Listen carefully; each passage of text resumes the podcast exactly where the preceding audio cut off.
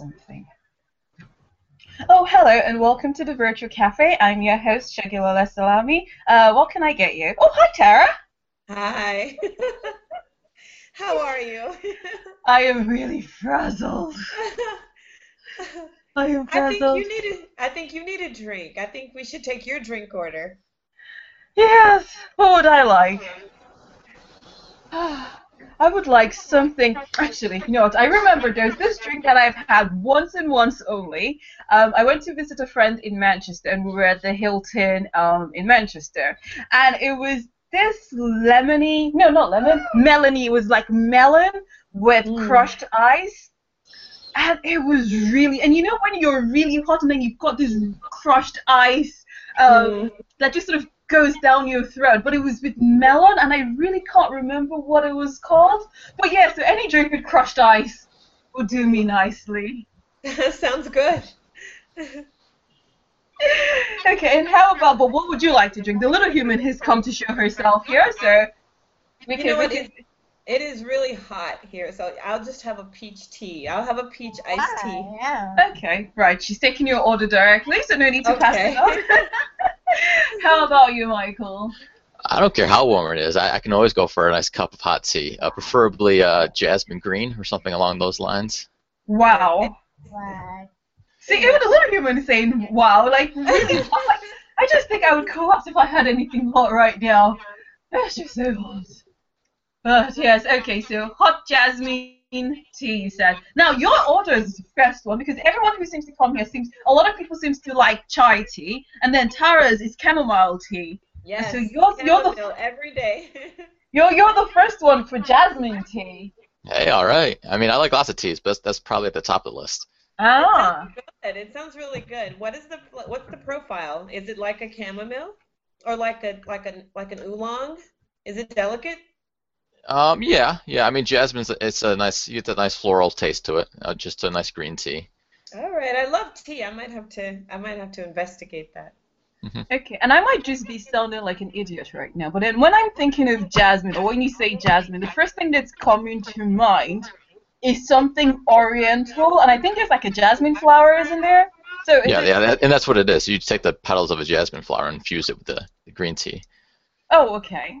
Oh, mm-hmm. right, okay. So I'm not being completely then, uh, because I was just thinking that was the first thing that came to mind, but then I wasn't. No, no, you, you had it right. Okay, that's fine. So, like I, I was saying earlier on, I'm completely shattered.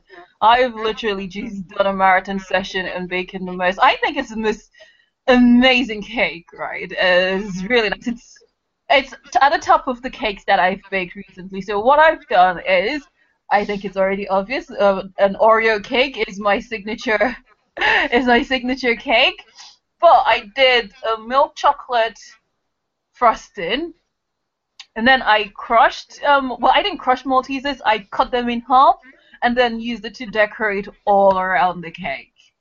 So it just has this amazing look that I'm giving away to someone. And then when I was baking it, I put a little bit of the batter in a little ceramic bowl because I don't, I couldn't be bothered to use another cake bowl for only a little spoonful of cake because I wanted to be able to taste it and I wanted to share a bit with my little human as well. So my, my ceramic bowl is heat resistant, so I just put it in the in the in the oven with the main cake, and it came out and I thought it was quite nice. Um, I didn't use my secret ingredient. I do have a secret ingredient, but I sh- I'm not going to share with you guys. Uh, but it was, it was it was it was nice as well. Um, So it But- actually has no Oreos in it. So is that is that a British thing, an Oreo cake, but no Oreo? oh, Or it does have it does have Oreo cake. It does have Ah. Oreos in it. So I crushed Okay. the Oreo and put it in the batter. Oh, nice. Okay, nice. Yeah, so so no, it definitely has um, Oreos in it, and I was I don't know um, I haven't I haven't sort of processed the last podcast because I did a solo one. Um, where I went to the Africa Writes 2016 festival um, that was held at the British Library, um, and part of my strategy um, to make my my attendance a successful one, I made a strawberry and Oreo cake and I took with me to my stand. Um, I only had a small table for two hours, um, and it was quite successful. It was I was able to use it to get people to come come to my stand. i'd have some cake? I'd stop by. Yeah, that would work for me. yes, I, I, I was. I was quite. It was quite. It was quite amazing, and there wasn't really food as well. So most of the other people who had stalls, they literally just came. They were like hungry, and I was like, "Yes, please." Remember me. Um, Uh, yeah. Literally the- sweeten the deal. yes. Um, so that was that was quite good. I was like really exhausted. But yes. Anywho, so I'm just going to let you guys do the talking today because I'm just really shattered, right? And so you're gonna just pretend. You're gonna pretend like I'm not here, right? And you and uh, Michael are just having a conversation. Um, so just ignore me. And then when you're done having your conversation, you can go, "Oh, hi, Shakila. Where's our drink?" That sort of thing. Okay. Hi, Michael. Hey, how's it going? It's good. Good. How are you? It, it seems I've gained another podcast to run. Oh my goodness. So, do you have your own podcast? Uh, I do. Uh, I run the. It's called the Introverted Indie Author Podcast. Oh, I love it. Do tell. Do tell. It's pretty similar in a setup to this one, where I just have on another author of some sort, and we just kind of have a conversation. There's not. I don't usually have a topic you know, off the top of my Mhm. head. I just kind of we start with what they've worked on, how they do things. Then we usually end up severely off topic someplace, right. someplace else, and uh, that's, That's just kind of how way it it goes. should be. Yeah, yeah, I mean, if if writers can't go off topic, who you know who will? yeah. That's what I figured. Uh, and you know, I'm not I'm not any kind of professional, so I was just like, uh, let's just get together with another writer, and just talk, I love it. out about different things. I really like the the name of your podcast. Um, in fact, this was about a month ago. Um, a, a couple of us indies got into a pretty good conversation about how hard it is to promote as an indie when you are introverted or naturally shy. It's it's a it adds a, a layer of challenge that it, it's it's hard for some of us to overcome. So No, yeah, I yeah, like for sure. I mean, I think marketing and promoting is difficult no matter what, just based on the landscape of where indie is right now. But uh, yeah, for those of us who, you know, especially if we weren't prepared going into it, you know, I would much prefer to just write my books, publish them, and then look the other way and, and hope something happens. Um, yeah, and I think that was that was part of the the influence uh, that nudged me towards you know, making uh, my podcast, just to uh, try to give some people some voice uh, that might not have it otherwise. Uh, not that I limit my guests to people who are, are introverts. This is this is kind of uh, the name I came up with. I think it best sums up how I see the world. I love it. So you just kind of jumped into the deep end. So what's your Oh yeah, that's that's how I do most things. I jump in and I, I figure it out as I go. So what's what's the takeaway? What are what are us shy guys supposed to do here? What do we what seems to be the um the common thread as far as advice from authors who either are a little more extroverted or they're introverted but they've they've kind of gotten past it in order to uh, promote their titles. I think even independent of the whole introvert extrovert conversation, even looking away from personalities of writers, I think the big thing that I've kind of come away with is uh, just building relationships with other authors, other writers, readers, networking, um, getting and putting a little bit more attention on kind of the personal side of things as opposed to the promotional buy my books side of things. Because I mean, Exactly. no one wants to hear that or, or put up with that.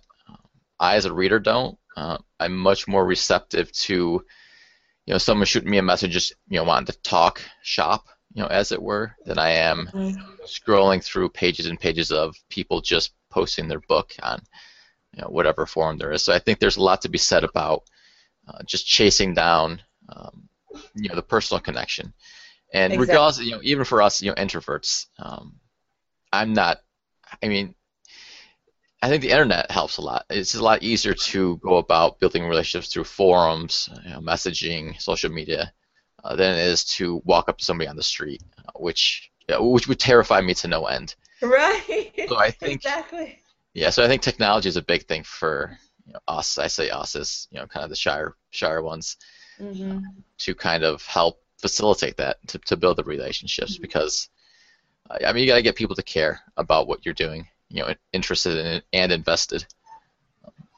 Right. And I mean those are the those are the those are the authors that we respond to as readers. So it's not going to be any different for us as Yeah. writers. Yeah, I have a number of indie writers that I follow and I read their stuff because I eventually stumbled across them over, say, Twitter or something like that. Uh, but they weren't posting stuff about buy my books.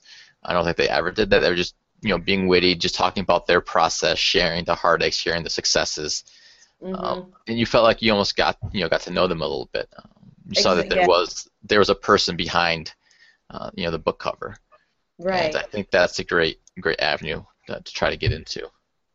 I know, especially especially on Goodreads, you know, you come in contact with so many other indie authors, and there's this, you know, great web of camaraderie. And I know personally, I can have a conversation with another writer, and just by the way they interact with me um, on Goodreads or the way they they comment on or follow a, a thread, I can tell their writing style almost just by their casual communication. And sure enough, almost every single time I become curious and I go to check out their, their books, and I'm usually never disappointed. So, again, just those personal relationships, it's a great open door to not only make friends, but to discover, you know, great new titles that otherwise I would not have. Yeah, no, and f- for sure, and uh, I think there's something to be said too for the indie community as a whole, at least you know at this point, being incredibly receptive, incredibly friendly, um, especially since I think the stigma for the internet nowadays is just uh, you know it's like it's full of trolls and it's really negative and nasty. But Right. uh, somehow I think our little little community that we've kind of carved out for ourselves has kind of uh, avoided that uh, up until this point. Yes. Um, I mean, you'll find negative people no matter where you look, uh, but I, in my experience, it's been pretty few and far between. hmm And some of this, I think, we just need to recognize that other writers, other indie authors, um, we're not competitors, we're not adversaries. I mean, we're all playing the same game. Absolutely. Just because someone buys my book doesn't mean they're not going to buy your book too. Um, hmm And everyone's and- so free with their advice and suggestions. It, I love it. I really do. Yeah, and uh, I think there's and just being out there as a reader too, being active as a reader, uh, giving input, uh, throwing out reviews, supporting other writers. Um, I've read a lot of stuff because um, the author showed interest in what I was working on, you know, and vice Mhm. versa. hmm Um, so it's, it's a little bit of a give and take. You can't just be out there expecting everyone to just, you know, look at your stuff and then you just kind of do nothing else. Right. Agree. Oh, it's it's definitely it's an it's an active uh, situation. I have a question for you because um, as as far as you know, like you said, making those important connections and building those relationships, I'm starting to think that it it it may be more beneficial or more effective or productive to try to find readers where they where they live or try to find your your audience where they live as opposed to you know the effort of a, attracting readers to your platform or Sure. you know and and it, it's certainly harder to do it the other way but i really think that's that's the only the only way i mean at the end of the day um, there are more of them than there are of us and you know you don't want to be sort of you know closeted off in this nurturing but ultimately um, not necessarily symbiotic relationship with other writers. I, I think it goes back to just being willing to step out there and just you know uh, build those connections with your with your readers.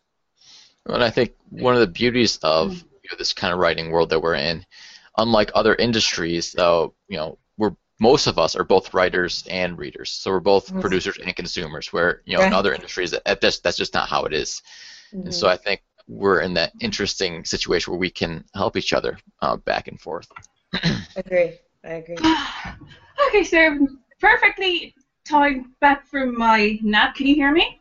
Oh, sure. yes Yes, um, well, virtual nap. Um, and I sort of heard the, the back end of the things that you guys were saying, and it was just quite interesting because I recently found out about an author, um, and it was a roundabout way that I got to find out um, about him. So I get this um, newsletter from a, a website called um, Publish and Push, and they were telling me they, they sent an email regards to a best-selling author who had done and uh, I think it's called an AMA or an AMA via Reddit where he says um, I am an author ask me anything. I think that's what it is ask me anything something like that. Anyways so it was quite interesting and I really feel bad. I can't remember this author's name. Um, and he's a best-selling author, and one of the things that he was saying, just because why I was I mentioning this, because Tara, you said you know there are more of them than there there are of us, and something Right. that he put in, you know, because loads he had loads of questions about you know what he has done, and Mhm. the thing that I took away from the little bit that I read, I didn't read all of it because time time is a premium, was where he said that he writes to his audience. Now, I'm sure you you know you remember both of us we had this conversation on Goodreads uh, where you were asking me you know something similar, but the way he said it was something that I thought, oh wow, actually that's quite profound. That actually makes sense.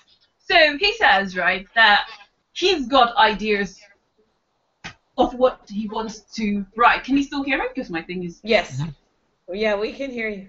Okay, it's just the little human keeps pressing buttons sometimes, and I can never be. You know, you have to keep just checking to make sure that she's not pressed something, and I, I'm just yapping away without anyone hearing me. Yeah, so um, so but basically what he was saying um is that he writes according to his audience. So for instance, let's say he has this idea that he wants to write. So it's not that he's writing to an audience that he has no interest in, but he's got an idea of how he wants to write or something that he wants to write. Then he thinks to, to himself, right, okay, where would this have the biggest audience? So how do I, how can I explain it? Uh, duh, duh, duh. So let's say he he says that fiction is the biggest, um, is the hardest one to sell because if you're going to do like a how-to, for instance, there are loads of people who are looking for how-tos. So that is sort of quite an easier-ish, quote unquote, um, you know, to sell. Whereas if you want to then do fiction, um, you've then got to think of your audience. So I think if you also look at a lot of the stats that there are, you will find that romance sells, erotica sells, fantasy sells, more so, and then the, the numbers, I think in most of the research that I've seen, romance sells more while sells all the other genres. So if you're then going to be going to write, say, um, I don't know, crime, then you need to be able to already know where, you know, your audience already stays and what sort of crime do they like, you know, reading. You know, where where are they, you know, so those sort of things. Am I making sense or am I still standing a bit frazzled? Right. I, I think you know. I think you're talking about you know knowing what knowing what your your readers want. Yes. That's what So basically, that's how he's, you know, how he's been able to make himself successful. Because whilst he already has a story that he wants to tell, he's been able to customize it to fit in with a specific audience. And when I started, I think I made that mistake where I was thinking, oh my god, I thought my books were so fabulous that everybody would want to read it. And Right. yes, and everybody, you know, as an author, we would like to think that we're vested in and everyone should want to read our books and whatnot. But if you're doing that, then you're not really targeting, and you're going to you're setting yourself up more for disappointment. Whereas if you target to a specific audience, I think that that that would make it. And then I know as you guys are introverted, it's also quite easy because you know using technology helps. How am I going to put it? Just To be, thing, narrow yes, down. and make it not so as daunting. But yes, you guys do do continue, and I've just continued my Virgil nap. No. Uh, I I, I kind of I, I get what you were saying about um, tailoring, you know, how you structure your book or the genre you write into your audience, and I think from a business standpoint that makes a lot of sense. Um, But as far as I'm concerned, uh, I look at writing purely as an art form, and ultimately I write for myself because it's something I enjoy, something it sounds cliche, but something I have to do, and uh, I think if you can kind of balance the art and business side of it, I think you're in a good spot. Um, but I think it can be a dangerous thing to uh, worry too much about uh, tweaking and, and changing your writing to appeal to a, a, you know a broader audience or a wider reaching, uh, just to get you know increased sales. Because ultimately, that's going to end up with you know maybe a finished product that you just don't care too much about, or that you weren't quite invested in because it didn't mean too much to you. Um, I know, you know, like I said, you, mentioned romance, And I mean, romance does make up roughly half or even more of the current book market. I mean, it is massive. And you know, I could certainly look at that and say, well, that's where the money is, especially if you're going to put out novels every couple months. Is kind of how they do things. But if I wrote a romance novel, I could probably do it. it There'd be a lot be, of belching in it. Yeah, it may not be. yeah, it made it very, very good. I wouldn't care about it. It wouldn't be something I was invested in, and ultimately, I think it would kind of, I think it would kill my creative side. Whereas if I'm chasing down, you know, really what I want to write and telling the stories that mean something to me, um, and then try to worry about a little bit later on uh, finding the right audience. I mean, for me, I think that's a better way to go about it. Um, but I, think, I mean, that's just uh, kind of how I see writing as a whole. Well, I think, Sorry, go on. I think a really uh, good example of, of kind of like the middle ground between Segilola's point and, and, and your point, Michael, is, is actually uh, one of my favorite writers, Michael uh, Michael J. Sullivan. Uh, he's the uh, author of the Riyria uh, series, the Riyria Chronicle. And, and, and I do think it's kind of a, a great middle ground because he writes within his genre, which is fantasy. But he also uh, very much is, is attuned to what his, his, his readership wants. Um, in fact, before he proceeds with, with a full length novel, uh, he'll often write a novella and offer it for free, you know, uh, on his website and etc. to kind of get a sense of, of whether or not his readers feel like it, it fits them. They have a very uh, mutually relationship and there have been some of his novellas that that did well, you know, um, but you know, obviously, and, and there are some that his readership just you know absolutely fell in love with, and they said we need more of this. So that's an example of a of an author who writes just for his readers and that would let him know that okay it's time to turn this into a full-length novel or another series so I think there's um, there's some pretty good middle ground there. Uh, no, I, yeah, I think that's a decent way to go about it. It sounds like he's still, you know, maybe just throwing out a couple different things that he would like to pursue and then just picking the one that's most popular. But I think trying to chase the market is is a dangerous game. Yes. Yeah. So just to just, um, add it, I think what um, the author who I was sort of trying to quote yeah, um, you know what he was saying though, because I, I think he was uh, Michael, you were saying um, that if you write where you don't have an interest, whereas what he's saying is, I think is also what Tara was saying about Michael Sullivan is more or less the same thing. That if you already have a story to tell, so not just writing because you think, oh, I'm going to make money out of it, but you already have a story to tell, and then you now think, okay, right, I have this story to tell. What would be the best way to put it forward? Um, and again, different people write for different reasons. And if you just write it, you know, so I guess again, as an author, everyone needs to determine what is success for them. So if it's just putting your, best foot forward and just putting it and making it out there available, then that's great. Um, but with this other author that I can't remember his name and I'm really, feeling bad about it, he's a best-selling author and he uses his writing as a source of income. He said when this uh, no, last year, he made $65,000 out of his writing alone, just following that format. And he's hoping that by the end of this year, he will triple it. So he's basically trying to say that that's what he does as, you know, to make his you know, to give him a, a source of income. Because I think why Publish and Push sent me that email was basically to say, you know, there are some authors who actually do make a living from their book. If making a living from your book is not your interest, then that's perfectly fine. But if you wanted to, then this is an author who's willing to share what he has done, and that was why they sent, you know, the link across, and that was part of his strategy, you know, for him to be able to make um, an income. And that was actually quite fascinating Wow, sixty-five thousand pounds. Uh, not not pounds, dollars, because he's in America. Um, from from his writing, that's that's quite a lot. Because if you speak to some authors, they will tell you they they barely take ten dollars or ten pounds a month.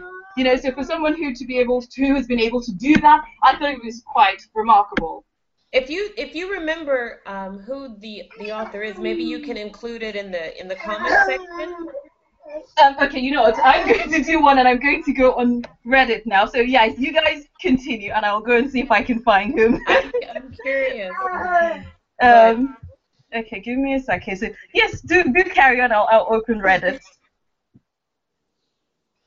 No, I, I totally get get what you're saying, and I think uh, your goal definitely will change how you go about things. I mean, if Yeah. writing for you is just your income and that's what you need to do to you know put food on your table, pay your rent, uh, then yeah, you're gonna go about it a little bit differently. Um, whereas if it's just merely creative expression for you, uh, then yeah, you're gonna see it maybe in a slightly opposite direction. There's there's definitely a, a range. I remember uh, reading a blog entry um, from an author who challenged herself to write. You're not going to believe this. She she set a personal challenge for herself to write 10 books in a month in 30 days. And first of all, I, I can I can so admire that kind of output, and I can equally tell you that I'm not sure I want to read any of those books. They're probably also pretty short too, I'm sure. Yeah. So um, again, you know, I, I, I think, like you said, it depends on, on on what you're going for, what you're shooting for. Um, I just love that as indies, we, you know, we we have the choice lies with us. We get to to decide how, how we want to go about it. I know Yeah. personally, I'm I'm going to be one of those. Uh, you know, dorks that's working on a, a fiction book for like two or three years, just can't quite you know, let it go. But um, it, it's just a process, like you said, just having that story to tell and hoping at the end of the day that it finds a, you know, a home with with readers. Well, and the beauty of being an indie is the freedom to change your tactics if you want halfway through. You know, to change genres if you choose to, to change how you market, to change uh, the frequency of how much you write, or how little you write, or if you just stop altogether. I mean, uh, there's a lot to say about the freedom that we have, um, and Right. it is. I mean, it's a learning process. You kind of gotta, you know, adapt as you go to try to fit what you're looking for. Right. I know for myself, like I said, I, I'm kind of in the camp where I started writing because just as a source of creative expression, because I wanted to create these stories, I wanted to write the books, um, and then the kind of publishing um, business side of it, you know, is coming later. Um, so, you know, but someone else may be looking at it completely backwards. But you know, if down the road things change for me, you know, where I have to look at it a little bit more as a business and it becomes, you know, full time or part time for me, then yeah, I think my strategies are probably going to change a little bit. I might put a little bit more stock in how my readers are reacting, and not spending time on stories that don't have as wide an appeal. Right. Mm, And that mm. and and again you're you're you know just that ability to to tailor it to your you know current need. That's just you can't really put a price on that. It's it's amazing. And i and i always thought that my strategy would would um would be based on whether i was working on fiction or nonfiction because my first you know book of course is is nonfiction. But the more i write the more i realize that I'm just not, I don't know if I'm capable of, maybe I'm just too old to shift my paradigms, but, um, and, and again, I do try to keep my, my ear to the ground, but when I, if I'm not writing about something that I really love, I just, I just can't do it. It just doesn't, doesn't really come out right. But I, again, I'm not. I don't think I'm the most prolific writer, so I don't think that's ever going to be a problem for me. I'm kind of a a, a, a slow horse. I like to I like to craft my stories. Well, and beauty is you have that right to do it however you choose to. Mm. Um, I mean, there are, and it's all individual. I mean, there are, you know, traditional uh, authors out there who really look at it as just a job, a chore, and they just churn out stuff that maybe they don't have a whole lot of passion for. Uh, but it, you know, it pays the bills, and that's how they see it. Um, whereas Mhm. others, you know, write uh, maybe stuff that has a really narrow appeal, but is really important to them. Um, that's just not going to bring in, you know, the dollars, but you know, it, you know, it suits their need to, you know, get their point across, I guess. So. Well, of course, all of us are going to write what we love and make our readers happy and just make tons of money. So We're all going to achieve the trifecta. Yeah, I think that's I think that's on the list of misperceptions about writing. I think that might be number one. And it, yeah, you're even with the explosion of of you know indie publishing and and just I mean digital publishing and, and you know DIY publishing and print on demand is just everywhere. And you're right, those myths they still persist. They still persist.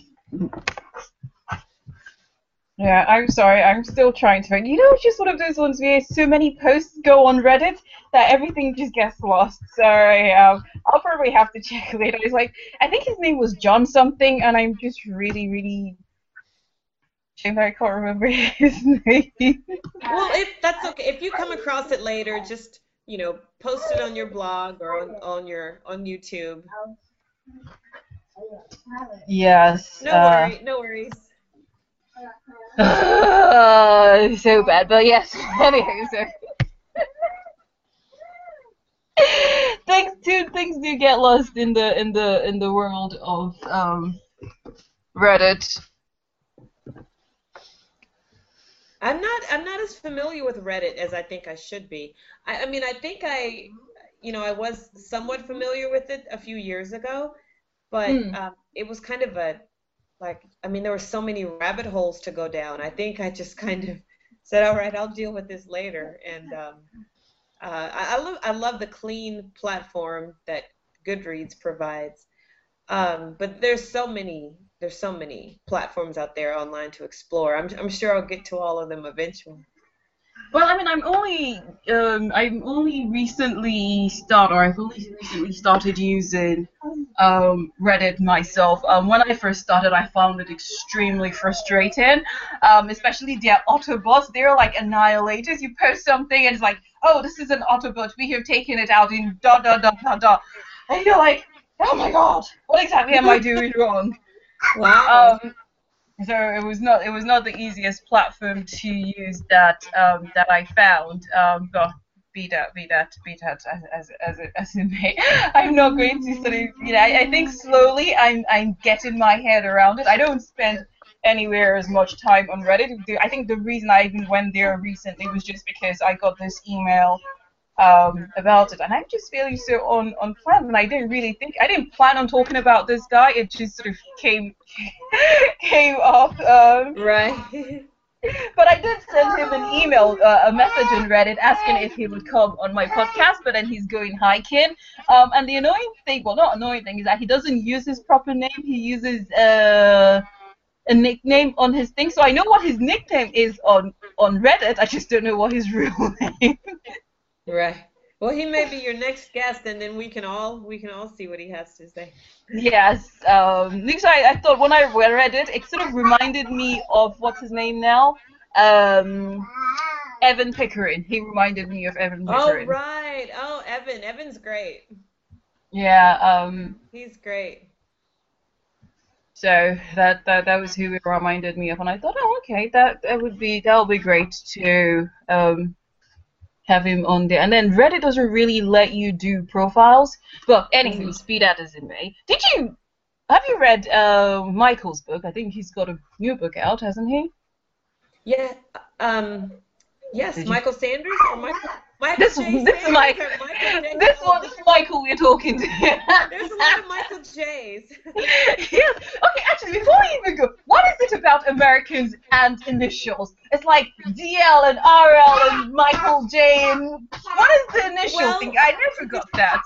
It depends. Um, for for some people, it it's just a way to kind of stand out because, you know, unless your name is very unusual, there's going to be you know a thousand other people with your name, and then for some people, it's a way to achieve, um, you know, sort of a, uh like a gender neutrality. Um, you know, E.L. Doctorow is of course you know a male, but uh, E.L. James is a female, and sometimes you really don't want to put that out there. You just want people to get into your work. I mean, there's probably a thousand reasons, and sometimes it just sounds really nice. Mm. No, for sure. And I- I mean, as someone who uses his middle initial, um, I do it for two reasons. I, the, the first is to just differentiate myself from other people who may have similar, similar or even the same name. hmm Um, even my last name is not that unusual. Um, and the second reason was just because, I, for me personally, uh, my middle name is my father's first name. So I think there's a little bit of um, pride there. So I just wanted to include that right. as well. But oh, yeah, I, I mean. A lot of people do it to achieve yeah that. So people, you're not sure of their gender, um, as well as some of it's just for feel. I've mm-hmm. talked to some people who use an entire pen name. Um, and it's just for feel or to separate that work from some other thing that they're involved with, you know, with their their real name. So. Oh, I love the use of pen names. I I think it's wonderful, and I think it can, you know, and if you write in different genres, it can, as a writer, it can it can also just put you, you know, in that mindset to write in that style. Mm-mm. Almost like an alter ego. It's it's pretty cool pretty awesome. But but yes, I I, I, I love I, um, uh, I don't even know where to begin. I, I think just to sum it up, and and I'm not gonna you know give away What's any the book called? What's the book called first of all? Michael? Yeah. What's your book called? Oh, my book. Uh, I have two out right now. Uh, my first is called The Mighty. It's the the first book one of the Druid's guys, and my most recent book is called The Girl with Red Hair, which is book one of an entirely different series. Oh, okay. I read The Mighty. Um, and, That's and the what I- Druid one. Yes. Mm-hmm. Um, what I what I loved about it was just the the everydayness of Wyatt. Uh, Wyatt was, you know, that kid I went to school with. At, at different points, Wyatt, you know, was the kid I used to be. Um, to say he was accessible is probably the understatement of the year. And I think it's so important for young adult readers to to be able to connect, you know, with a hero or a heroine that well obviously that they you know can emulate but that there's some some sense of of of connection that you don't have to really build up to uh, from from page one you need to have a sense of okay I, I have a lot more in common with, with this person than I would have, you know, expected because you know they're going to do something brave or heroic eventually. Um, but I think that as a as a reader, you can make that leap with the main characters uh, when your when your journey sort of parallels their own. And I think too many young adult uh, novels they tend to have the the main characters almost already there. I mean, I, I've read so many books where um, the main character is 16 or 17 facing these extraordinary, um, you know, o- obstacles, and they're in these extraordinary situations. And they're pretty cool, they're pretty collected, and they, they pretty much know uh, what to do while delivering these, you know, stinging little one liners. And, and while I get it, in one sense, you know, it's escapism and it's sort of an aspirational take. I can't really say that I connect with with that. I certainly wasn't that kind of teenager. So, uh, you know, having said that, I just I loved Wyatt for that reason. I, I really did. I loved it, and he was just so well written. I feel like you were like channeling somebody's youth.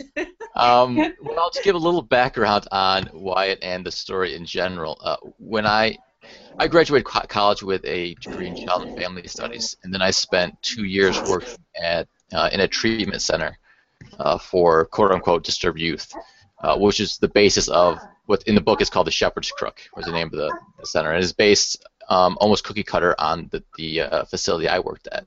And when I was there, one of the kids that I interacted with that just kind of you know, impacted me probably the most uh, was a kid who was the basis for Wyatt. Um, largely because I think he was also very similar to myself. I mean, all the kids there had gone through some sort of trauma, some sort of abuse, some sort of horrific things that would give you nightmares, and they all dealt with it in a very different way. You know, I mean, some you could expect would be you know violent, you know, aggressive. Uh, some are overly sexualized. And then there was the kid that I based Wyatt on, who chose to kind of deal with his circumstance by retreating into this make-believe fantasy world, uh, where he spent a lot of time basically just kind of almost like role-playing, pretending he was a wizard or pretending he was a knight. And um, I saw a lot of myself in that. And at Mm. some point, I kept asking myself, you know, what is it like in his head? I mean, what is going on? And and that's kind of where the genesis of the story was. Because I mean, in the Mighty, it, it's about that kid who's you know sent to a treatment center, and he really can't remember. You know, I mean, as far as he's concerned, he doesn't he doesn't think he should be there. Uh, that's largely just because he doesn't know what's what's happened to him. Almost and like Don Quixote.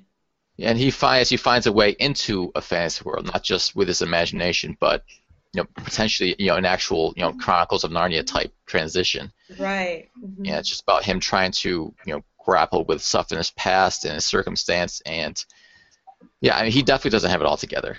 Um, right. He thinks he does, um, but um, he certainly doesn't, and um, I think that's a little bit uh, about that's that's really about what his journey is about. Um, realizing that you know he doesn't really know what's going on, and that he's not you know he's not as confident, you know, or he's too, maybe a little too overconfident, and uh, he can't just tackle any problem he gets to and you know, kind of accepting failure as well as accepting you know stuff that's happened to him in the past.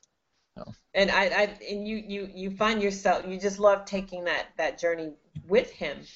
And um, I remember uh, in particular when you saw he was beginning to to kind of untangle you know the threads of what it means to to feel empathy for someone or mm-hmm. to look you know from the inside out to what's going on with other people. And uh, Catherine, come here, sweetie. Come on. Is that your little baby girl? yes, Catherine. Usually she's so awesome. She's so well behaved, but she's like, you know what, mommy, I, you know, I've had enough. Um, but um, it, I, you know, uh, again, I don't want to give away anything. I want everyone to read the book. But when they were on the on the barge, mm-hmm. uh, after the barge began to to come apart, and they were under uh, arrow fire. They were under attack um, from the. Uh, I want to call them the whites, but uh, you know the regents. The yeah, yeah, the, yeah, the fallen regents. Yeah. And for uh, for one for one split second, he thought that um, that they had been uh, hit, maybe fatally hit by by the by the uh, you know barrage of, of arrows. And I, I thought it was so interesting, not that he was concerned or worried, but that in that split second he had the presence to realize, hey, I you know I, re- I really care about you know you know what's what's happening to these guys. I thought that was very deft, and I thought it was brilliant, and it kind of kept I kept my ear to the ground after that to see more of that. Um, that that development within within the main character because you you you know you do already know that there's some things going on with with him and the little things like that end up being these little gems that you've kind of sprinkled th- throughout the book and i just I, I really responded to that I mean, I appreciate that more than anything. That means the world to me that you kind of picked up on some things, and yeah, I mean that's definitely one of Wyatt's journeys. Uh, being mm-hmm. able to care about people other than himself and to look outside himself um, something that kind of he he can get pieces, you know, will come, kind of come and go as he kind of you know learns that. Um, and that yeah, a big part of it is also that you know his action, actions have consequences that he can affect other people. Yes. Mm-hmm. Yes, and and believe it or not, I mean that really I honestly feel like that's sort of missing. I really feel like that that's missing in a lot of uh, young adult fiction um, these days because, you know, this is the the generation that that gets a trophy for showing up. Definitely yep. the the special you know snowflake generation, and I, I'm not you know I'm not sure that we won't you know eventually you know regret teaching you know teaching young people to be so you know absolutely self-centered um, you know and, and, and and i think books like yours i mean it it it seems obvious um, that that's what the point of, of you know a really good book should be. But I think when I read your book, it had such a different feel to it that I found myself paying more attention. Hmm. And you know, little things would jump out, and I was like, you know what, this is kind of cool. You know, this this is taking me down a, a different path. Um, again, I I I just I don't know. I think that's the you know the direction we need to be going in. So it's sort of a, a, a communal or village approach yeah. to, to how we to how we interact with people. Hmm. If you were going to say, sorry, go, on, Michael. No, I was going to say, uh, you know, I, I, appreciate you know, what she's saying, and and I'll full disclosure, I mean, I don't even really read young adult. Um, and when I wrote the book, I didn't write for a specific genre. I just wrote the book. Mm. And even now, I, I, I will kind of present it as kind of young adult, you know, ish. I kind of will be as far as I can go without trying to put labels on it. But you know, like I said before, I mean, I just wrote the story. I told the story that I needed to tell about the character that I needed to to speak to.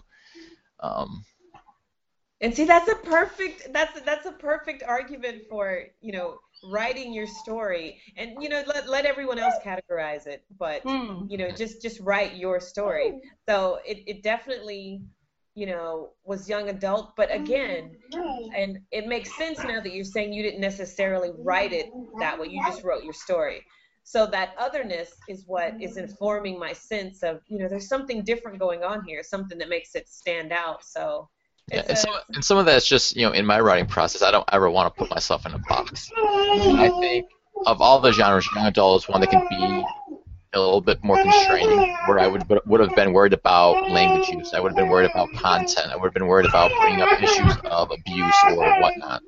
Right. Um, and I didn't want that. I just figured it's something I definitely wrestled with for a while and talked with some friends about, because I know it has the young adult feel the main character. He is 15. It is about a lot of issues unique to 15 year olds, but there's a lot of stuff I want to be able to get into, you know, in this book and in future books that I wouldn't say are, are really, you know, you know, young adult appropriate even in, in some situations. So I never wanted right. to, you know, feel restricted. So I just kind of write a book, uh, and when the dust settles, then I try to figure out what to call it.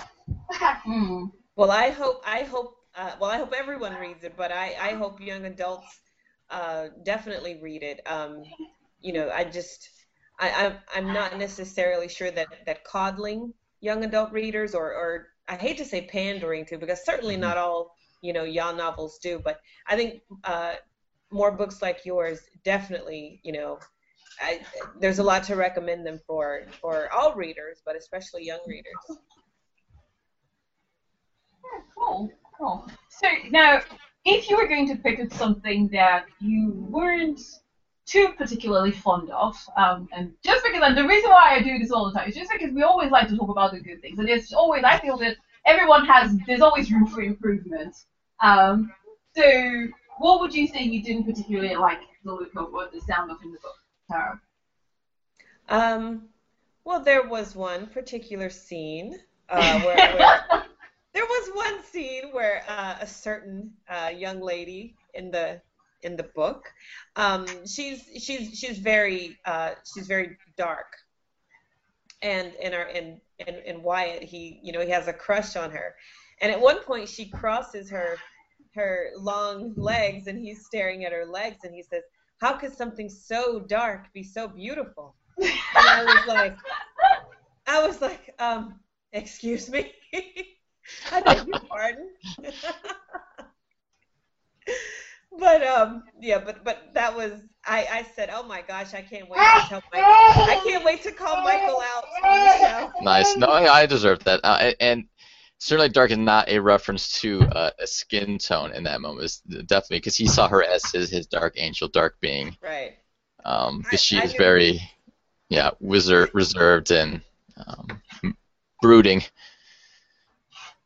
Um, I knew you would. I knew you. I. I. I, st- I knew you would. Would sort it out, but I, I couldn't resist. yeah. Nope. Nope. Hey, I can take it. Because when you started saying dark, I thought you meant like dark personality. Um, no, no, that, that's what it, the intent. Yeah, that's what the intention is. But she is, is also, I mean, African American. I mean, if you could say that because she's not uh, the one we're talking about is not a human, uh, but um, yeah. It reminds me of uh, Drizzt do you read Salva? Have you uh, read any of the Salvatore books, Legend of Drizzt? I have not. Oh, you! I think I want you to read it now. So it, she very much reminded me of Drizzt in a way. He's a he's a dark elf. Uh. Really, really cool. Oh, yes. Okay. The Crystal Shard, uh, Legend of Drizzt, R.A. Salvatore, excellent books. She reminded me a lot of him. Of him. Very cool. But anyways, people, the virtual cafe needs to close. Okay, I have to kick you out now. Thank you.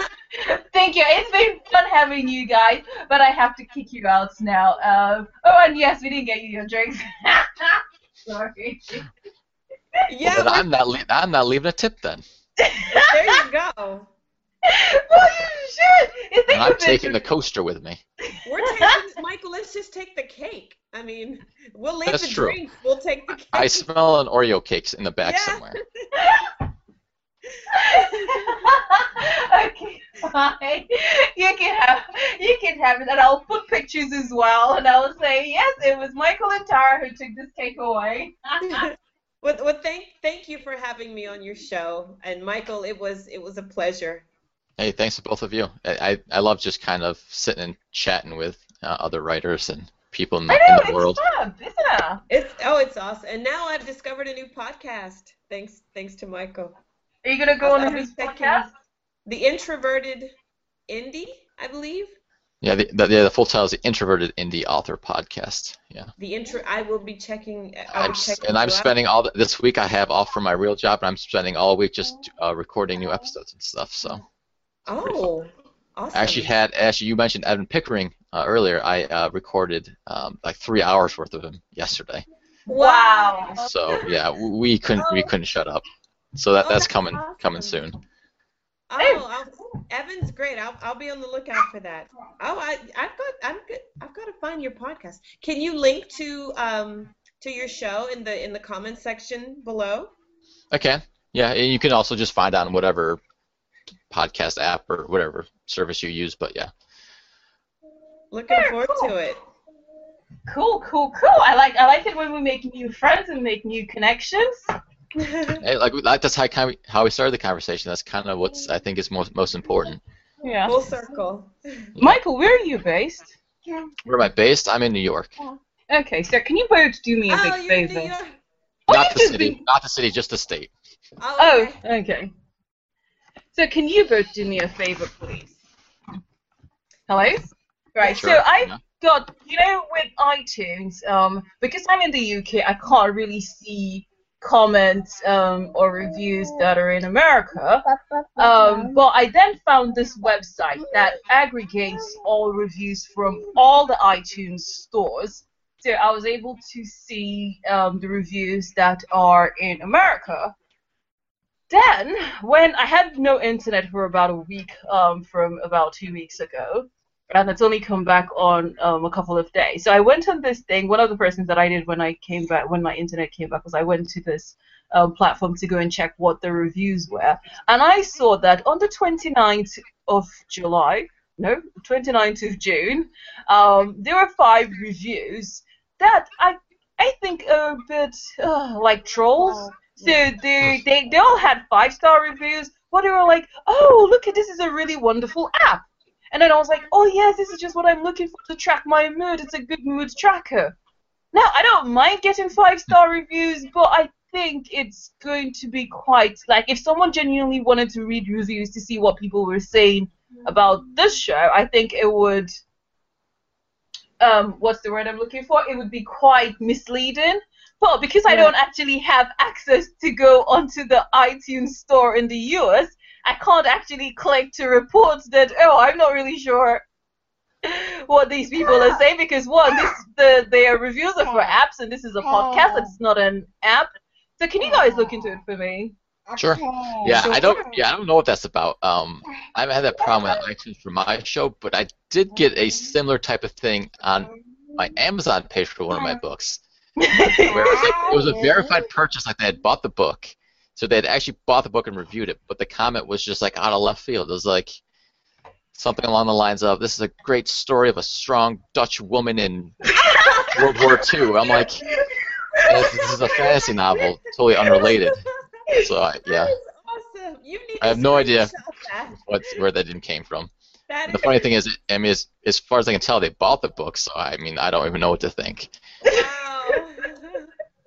Wow. It's still So there. what- So what do you think? Because with this, because I don't know, I was very concerned about it. Like if someone, um, because someone accidentally sent me an email that she was supposed to send to someone else, and she was like, "Oh, check out this book; it's got so much reviews." So then that got me a bit concerned because I just thought, "Oh, if people are actually going to read the reviews of the show, then it might send, I don't know, it might just come across as being a bit dodgy."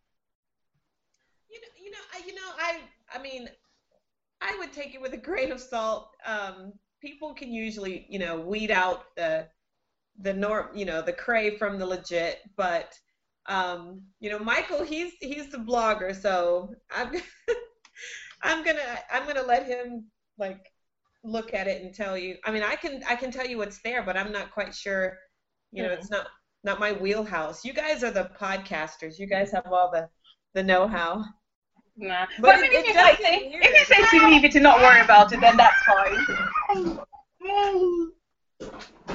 Well, I think I think that you guys are getting some some existential. I'm looking at your page now. Great mood tracker, really cool app. I know, right? Yeah, I don't. I'm not sure why people do that.